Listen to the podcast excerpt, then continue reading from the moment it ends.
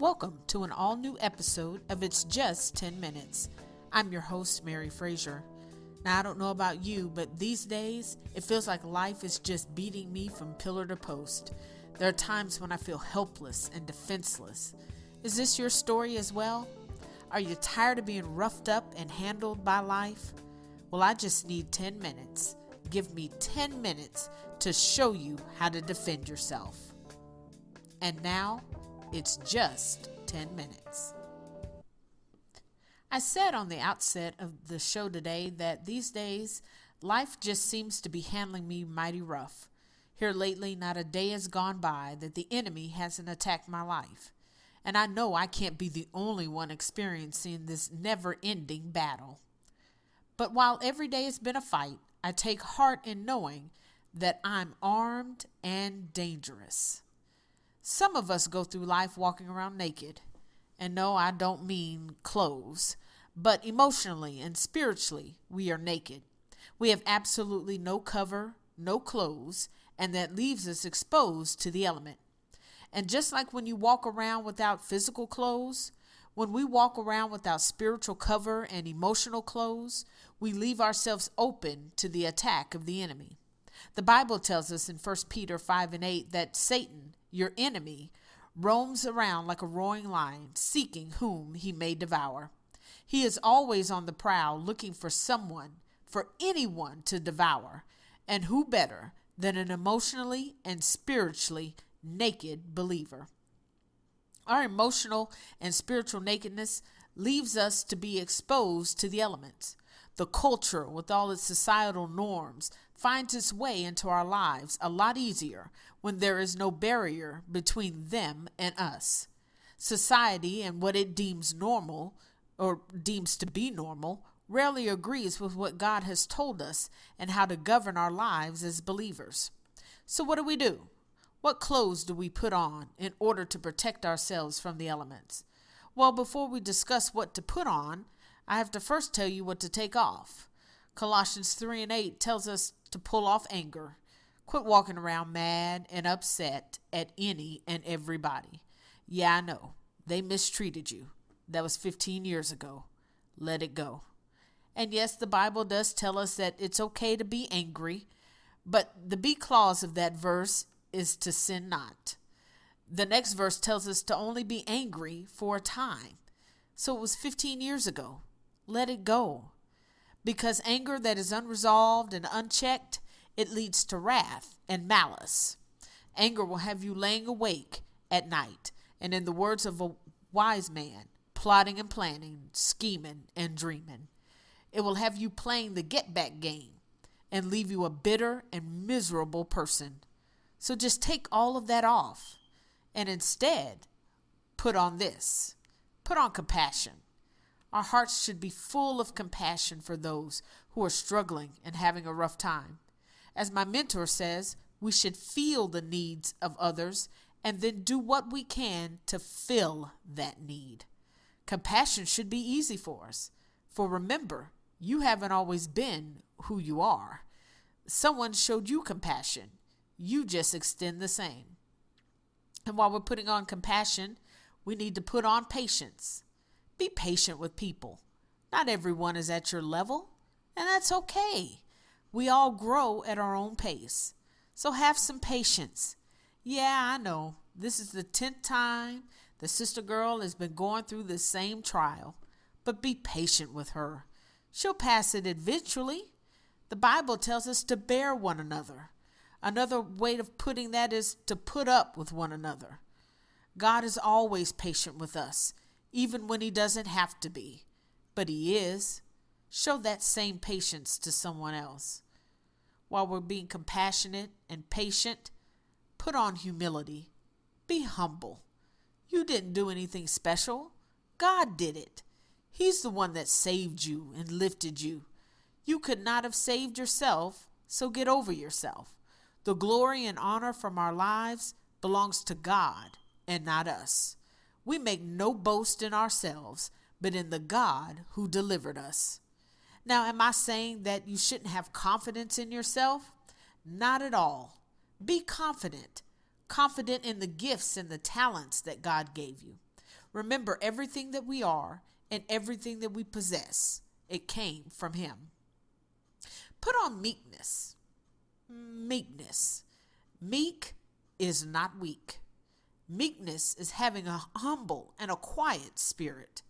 Meekness involves being able to enter into any chaotic situation and bring peace and quiet by your mere presence. Meekness, it's having strength, but having it under control. No, you are not a doormat, and you are not here to be used and abused by people. So it's okay to stand up for yourself and what you believe in, but just do it in a way that preserves your meekness. For meekness will carry you so much further than loud and abrasive ever could. Put on forgiveness. Uh oh. No one likes talking about forgiveness because it's not the easiest thing to do. Because the world tells you to forgive, but don't forget. But the word, it says otherwise. We as believers are to forgive and forget. Just as God forgives us of our sins and forgets them, so that he doesn't use them against us in this life or the one to come, we too should do the same with one another. But I know it's really hard, but it's doable. But don't get it twisted. Putting on forgiveness does not give people a hall pass to misuse you and abuse you. Yes, I've forgiven the offense. Yes, I've forgotten about the offense. But wisdom says, I will never put myself in a position to be reoffended by you. And then, above all these other things, put on love. For love covers. Love is the end all, be all. Jesus commanded us to love ye one another as he has loved us. Love sacrifices. Love forgives. Love leads to our compassion. Love is patient. Love is kind. Love doesn't puff itself up, it's humble. Love encompasses everything. You know what love is? Love is that black jacket in your closet. Everyone has that black jacket that goes with anything. It can be part of a pantsuit or a skirt suit. We can wear it with a dress or we can put it with some jeans. That's what love is. It goes with anything. All of the emotional clothes that we wear, those are fragile. Over time, there's a lot of wear and tear on our compassion and our love and our meekness and our humility.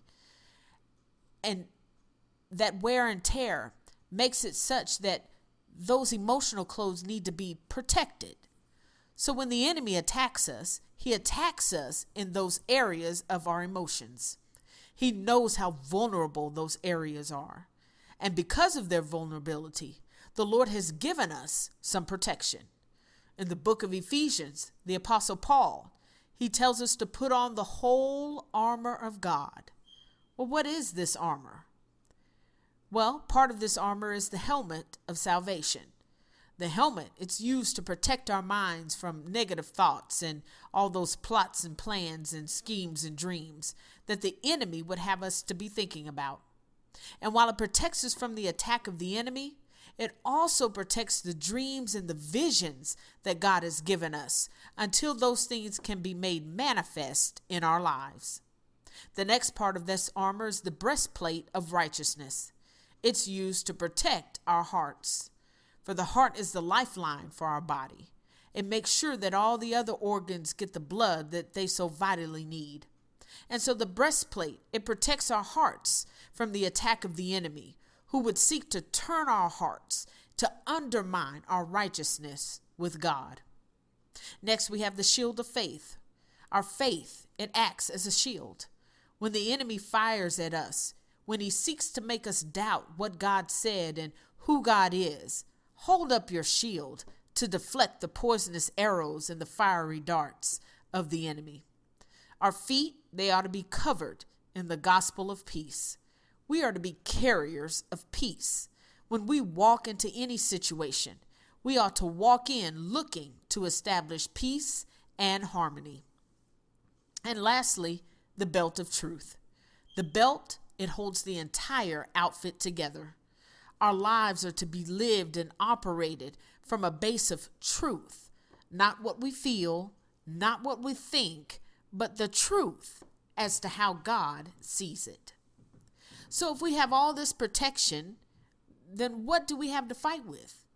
I mean, if the armor is for our protection, then what exactly is our defense?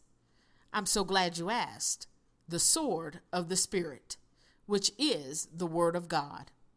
It doesn't matter what the enemy throws at you, how he comes at you, how many he sends after you. One swing of the Word will put the enemy in his place. Yes, the enemy may be like a roaring lion. Yes, he's armed.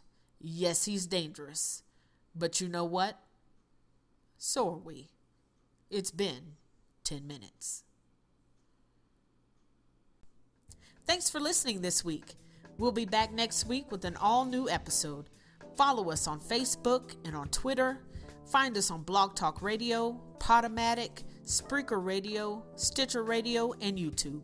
You can also subscribe to this podcast at either one of those places, as well as www.itsjust10minutes.com. Hey, take a chance. You've got nothing to lose. It's just 10 minutes.